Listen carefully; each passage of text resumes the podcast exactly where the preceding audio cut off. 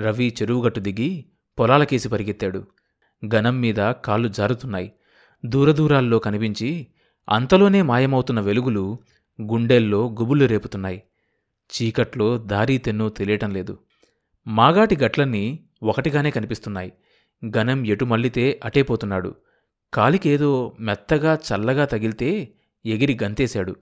జర్రిపోతూ ఎగిరి నీళ్ళల్లోకి దూకింది. చెల్లున నీళ్ళ మీద బాదినట్లయింది నీళ్ళు చింది గనం మీద పడ్డాయి. గుండెలు జల్లుమన్నాయి. తాతయ్య! దిక్కులు ప్రతిధ్వనించాయి. గట్టు తప్పిపోయాడు. చేలకు అడ్డం పడ్డాడు. బురదలో కూరుకుపోయిన కాళ్ళను ఎత్తెత్తి వేస్తూ మోకాటిలోతు నీళ్ళల్లో పడి నడుస్తున్నాడు. ఎంత నడిచినా తరగడం లేదు. తాతయ్య ఎక్కడా? తాతయ్య పొలం ఎక్కడా? తాతయ్య! ఆ పిలుపుకు ఆకాశం వరిగింది భూమి కంపించింది శిలలు కరిగాయి కాలం స్తంభించిపోయింది ప్రకృతి ఊపిరి బిగబట్టింది. రవి ఇటు ఇటు రారా? దూరంగా సన్నగా మూలుగు వినపడుతుంది. అది తాతయ్య గొంతే. తాతయ్య ఇక్కడే ఉన్నాడు. తాతయ్య చేలోనే ఉన్నాడు. తన పిలుపు విన్నాడు. తనని రమ్మని పిలుస్తున్నాడు. తాతయ్య వస్తున్నా వస్తున్నా ఎక్కడా? తాతయ్య కంఠస్వరం వినిపించిన వైపుకు తిరిగి నడిచాడు. దూరాన ఎత్తుగా కాలవకట్ట మసకమసగ్గా కనిపిస్తుంది. ఇదే తాతయ్య పొలం. మరి తాతయ్యడి? తాతయ్యను పిలుస్తూ చేనంతా కలయ తిరిగి మురుక్కాలవ దగ్గరకొచ్చాడు. మురుక్కాలవ గండికి అడ్డంగా పడి ఉన్నాడు సాంబయ్య తాత. గండికి ఇరువైపులా బురదమట్టి ఎత్తుగా లేచుంది. మధ్య సాంబయ్య పడున్నాడు. మురుగునీరు సాంబయ్య ఛాతిమీదుగా పొంగి చేలోకి సన్నగా ప్రవహిస్తోంది. రవికి గుండెలు అవిసిపోయినాయి. తాతయ్య మీదకు వంగి చెయ్యి పట్టుకుని ఊపుతూ తాతయ్య ఇక్కడ పడుకున్నావేంటి? అన్నాడు. వచ్చావా బాబు? నువ్వు వస్తావని నాకు తెలుసురా. సాంబయ్య గొంతు ప్రవహిస్తున్న వరద నీటి గుడగుడలో కలిసిపోయింది. ఇదేంటి తాతయ్య ఇక్కడ పడుకున్నావు? పడుకోలేదురా పడిపోయాను. ఇంకా నయం తోవలోనే పడిపోలేదు. ఈ పాటికి మన చేనంతా మునిగిపోయేది. మురుగు దెబ్బకు పైరంతా నాశనమైపోయేది. ఆ కనకయ్యగాడు నేననుకున్నంత పని చేయించాడు. వాడి చేలో నీరు తొందరగా పోవడానికి ఈ మురుక్కాలవ గండి కొట్టించాడు. గండి ఎంత పెద్దది కొట్టించాడో చూడు. అదృష్టం బాగుండి ఈ బుద్ధి పుట్టి సమయానికి వచ్చాన్రా. లేకపోతే ఇంకేమైనా దక్కేదా? అది సరేలే తాతయ్య. అసలు ఎట్లా పడ్డావంటే? గండి పుడుస్తూ కాలు పైకి వేశారా? జర్రున జారింది. పాతనొప్పి బయటపడింది. శీలమండ కలుక్కుమంది. ఇక నా వల్ల కాల. ధబీమని ఇరుచుకుపడిపోయాన్రా జాము నుంచి లేవడానికి ప్రయత్నిస్తున్నా. లేవలేకపోయాన్రా. తొంటి దగ్గర పట్టు చిక్కటంలా. జారిందో ఏమో. తాతయ్య! దిగాలు పడిపోయాడు మనవడు. తాతయ్య జబ్బ రెండు చేతులతో పట్టుకొని లేపడానికి ప్రయత్నించాడు. బుడబుడ నీళ్ళు తోసుకొని చేలో పడ్డాయి. అట్టా కాదులేరా రవి? ముందా పార తీసుకొని కొంత మట్టి గండి మీదకు విసురు. నీటి ఉరబడికి మట్టి కోసుకొని మొత్తం కొట్టుకుపోయేట్టుంది. ముందు నువ్వు లేవాలిగా? నిన్నట్టా ఉంచి మట్టెట్లా వేసేది? నేను లేస్తే నీటి ఉరవడిని నువ్వు ఆపలేవు. నేను పూడ్చిన మట్టి కూడా కొట్టుకుపోతుంది. పార తీసుకో. రెండు పక్కల నుంచి గండి బిగించుకుంటూరా. రవి పార తీసుకొని చేలో బురద మట్టిని తీసి గండిలో వేసి పూడ్చసాగాడు.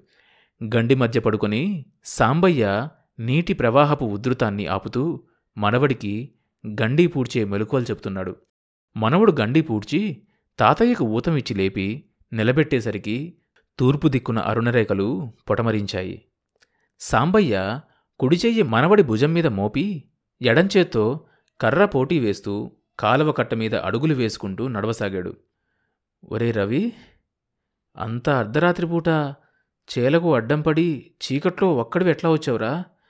నీకు భయం వేయలేదంట్రా? చేలో గండికి అడ్డంపడి లేవలేక ఒంటరిగా ఉన్నప్పుడు నీకు భయం వేయలేదా తాతయ్య? నువ్వు వస్తావని నాకు తెలుసుగా? ముసిముసిగా నవ్వుకున్నాడు సాంబయ్య. రాకపోతే? కొంటెగా కళ్ళు తిప్పాడు రవి. ఎందుకు రావు? నా మనవడు నన్నొదిలి ఉండలేడని నాకు తెలవదా ఏం? సాంబయ్య మనవడి భుజం మృదువుగా నొక్కాడు. రాత్రి పడ్డప్పుడు ఇక లేచి భూమ్మీద నిలబడలేను అనుకున్నాడు. ఏ ఎముకో ఇరిగిందనుకున్నాడు. తొంటి జారిపోయిందనుకున్నాడు. కానీ అంత ప్రమాదం ఏం జరగలేదు. ఆసరా ఉంటే తను నడవగలడు కూడా. ఈ రోజు గడిస్తే కాని దీని అంతు ఏందో తెలవదు. ఇక నుంచి నువ్వు పొలం వెళ్ళొద్దు తాతయ్య. సాంబయ్య ఆగి మనవడి కళ్ళలోకి చూశాడు. నేనే వెళ్తా. సాంబయ్య నోరు తెరిచి తెల్లటి కనుబొమ్మల్ని ఎత్తి ఆశ్చర్యంగా చూశాడు. ఏం తాతయ్య అట్లా చూస్తావు? పొలం పని నేను చేయలేనా? అరక కడతా పొలం దున్నుతా నాటు వేస్తా కోత కోస్తా నూర్చి పంట ఇంటికి తెస్తా. అంతేగా తాతయ్య వ్యవసాయం అంటే? సాంబయ్య కళ్ళల్లో తరుణ భాస్కరుని కిరణాలు ప్రతిఫలించాయి. తాత మనవళ్ళు ఊర్లోకి వచ్చేటప్పటికి రెండు బారలు పొద్దెక్కింది. రామాలయం దగ్గరకు వస్తుండగా పక్క వీధిలోకి తిరిగిపోతున్న అంబాసిడర్ కొత్త కారు హఠాత్తుగా ఆగిపోయింది. డ్రైవర్ దిగి గబగబా సాంబయ్య వెనక నుంచి పరిగెత్తుకొచ్చాడు. ఏవయ్యాయ్ అయ్యగారు పిలుస్తున్నారు. డ్రైవర్ సాంబయ్య ముందుకొచ్చి దూరంగా ఆగి ఉన్న కారు కేసు చూపిస్తూ అన్నాడు. ఎవరా అయ్యగారు? సాంబయ్య దీర్ఘం తీస్తూ అన్నాడు. ప్రెసిడెంట్ గారు ఏ ప్రెసిడెంటు? ఎవడికి ప్రెసిడెంటు? సమితి ప్రెసిడెంటు కనకయ్య గారు నిన్ను పిలుస్తున్నారు. సాంబయ్యకు జీవనాడులు తెగిపోతున్నాయి. కనకయ్య కారులో కూర్చొని తన్ను పిలుస్తున్నాడు. తన గడపలో కుక్క కాపలా కాసిన కనకయ్య కారు దిగడా? డ్రైవర్తో తనకు కేక వేయిస్తాడా? ఏంటట నిలబడతావు? ప్రెసిడెంట్ గారు పిలుస్తున్నారంటే కారు ఆగుంది డ్రైవర్ చిరాకు పడుతూ అన్నాడు. అంత అవసరం ఉంటే ఆయన్నే దిగిరమ్మను. పో. పోయి చెప్పు. సాంబయ్య పెడసరితనానికి డ్రైవర్ కంగారు పడ్డాడు. డ్రైవర్ తిరిగి కారు దగ్గరికి పోబోతుండగా కనకయ్యే కారు దిగి రాసాగాడు. పొందూరు ఖద్దరు పేటంచు పంచ ఖాదీ సిల్కు లాల్చి భుజం మీద మడత నలక్కుండా ఖద్దరు పైపంచ వేసుకుని తన ముందు నిలబడ్డ కనకయ్యను ప్రెసిడెంటు కనకయ్యను సాంబయ్య యగాదిగా చూశాడు. ఏంటి సాంబయ్య? నీదంతా రెటమతం అయిపోయిందే ఆ కాలవ కింద బంజర్లో కాలు పెట్టద్దయ్యా అంటే విన్నావా? అయితే ఇప్పుడు ఏమైందంట ఏమైందా? పోనీ చేసుకున్నవాడివి పట్టా అన్నా తెచ్చుకున్నావా? అది లేదు. నా బోటోని అడిగితే ఈ పాటికి పట్టా ఇప్పించేవాణ్ణి కదూ? ఇప్పుడు ఇప్పించరాదు? నా మీద అంత అభిమానం ఉన్నవాడివైతే? ఇంకా ఇప్పుడేంటి ఇప్పించేది? మట్టి అంతా చేయి దాటిపోతే? నా మాట అట్టుంచు. రెవెన్యూ మంత్రి గారు కూడా ఇప్పుడేం చేయలేరు. తెలుసా? ఇప్పుడు నిన్ను గాని ఆ మంత్రిని గాని నేనేం అడగడం లేదు లేవయ్యా ఆడ బంజరు భూమి ఉంది. అందరూ సాగు చేసుకుంటున్నట్లే నేను చేసుకుంటున్నా. నా ముఖానే పొద్దుపొడిచిందా ఏంది? ఆ భూమి రాజకీయ బాధితుడికి ఇచ్చేశారు. బంజరు బాగు చేసింది నేను. భూమి దున్నుకుంటున్నది నేను. సాగు చేసుకుంటున్నది నేనైతే రాజకీయం ఊడికిందకిస్తారయ్యా? వాడేం చేశాడని? సాంబయ్య లోతుకుపోయిన కనిగుంట్లలో నిప్పు కణాలు కదిలాయి. అట్ట అడ్డగోలుగా మాట్లాడమాక రాజకీయ బాధితుడంటే ఏమనుకున్నావు? గోగాకులో పురుగులాగా కొట్టిబారేస్తున్నావు? దేశానికి స్వరాజ్యం తెచ్చినవాడు భారతాంబ సంఖ్యలు తెగ్గొట్టినవాడు. రాజకీయ బాధితుడు అంటే ఏంటో తెలుసా? గాంధీగారు ఉప్పు తీసుకురమ్మంటే తీసుకొచ్చారు నిప్పుల్లో దూకమంటే నిప్పుల్లో దూకారు విదేశీ బట్టలు తగలబెట్టమంటే తగలబెట్టారు కళ్ళు కుండలు పగలగొట్టమంటే పగలగొట్టారు లాఠీ దెబ్బలు తిన్నారు జైళ్ళకెళ్ళారు. అప్పుడు వాళ్ళు సత్యాగ్రహాల్లో దూకి నిరాహార దీక్షలు చేస్తుంటే నువ్వు ఎద్దుముడ్డు బుడుచుకొని భూమి దున్నుకుంటూ హాయిగా కూర్చున్నావుగా? ఇప్పుడొచ్చి భూమి భూమి అంటే ఎట్టా వస్తది? కనకయ్య పేటంచు పైపంచ ఎగరేసుకుంటూ రుసరుసలాడిపోయాడు. అదంతా నాకెందుకయ్యా? ఇంతకీ ఈ భూమి కోసం వాళ్ళేం చేశారో చెప్పవయ్యా? ఒక్క రాయి గదిలించారా గుప్పెడు మట్టిపోశారా ఒక్క చెమటపొట్టు కార్చారా? సాంబయ్య కనకయ్యను నిలదీసడిగాడు. అప్పటికి రామాలయం అరుగుల మీద కూర్చున్న వాళ్ళు దారేపోయేవాళ్ళు పది మంది దాకా చేరి చుట్టూ నిలబడ్డారు. ఏంటి సాంబయ్య నీ ఎడ్డం తెడ్డం మాటలు నువ్వును? ఇట్ట అయితే నువ్వు ఈ జన్మలో బాగుపడవు.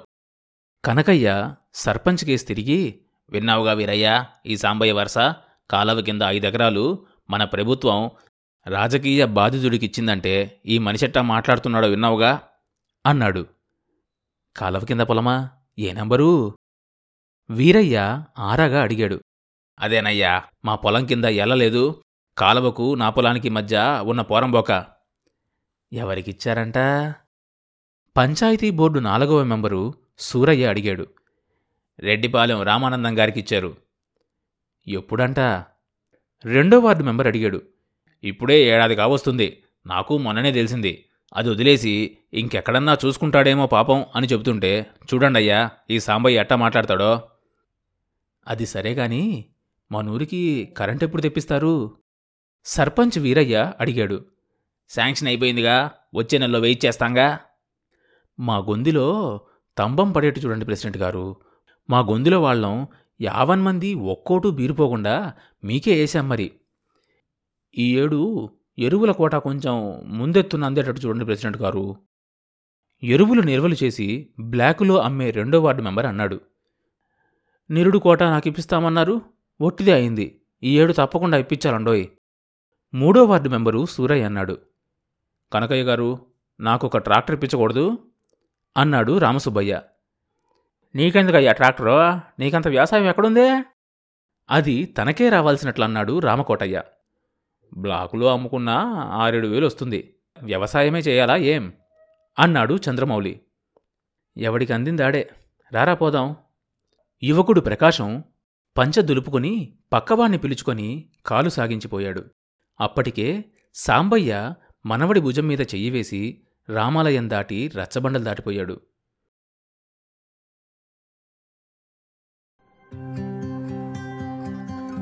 తర్వాత భాగం వచ్చే ఎపిసోడ్లో వినొచ్చు. ఈ షో అన్ని మేజర్ పాడ్కాస్ట్ ప్లాట్ఫామ్స్లో వినొచ్చు. కొత్త ఎపిసోడ్ రిలీజ్ అయినప్పుడు మీకు తెలియడం కోసం సబ్స్క్రైబ్ చేసుకొని నోటిఫికేషన్ టర్న్ ఆన్ చేసుకోండి.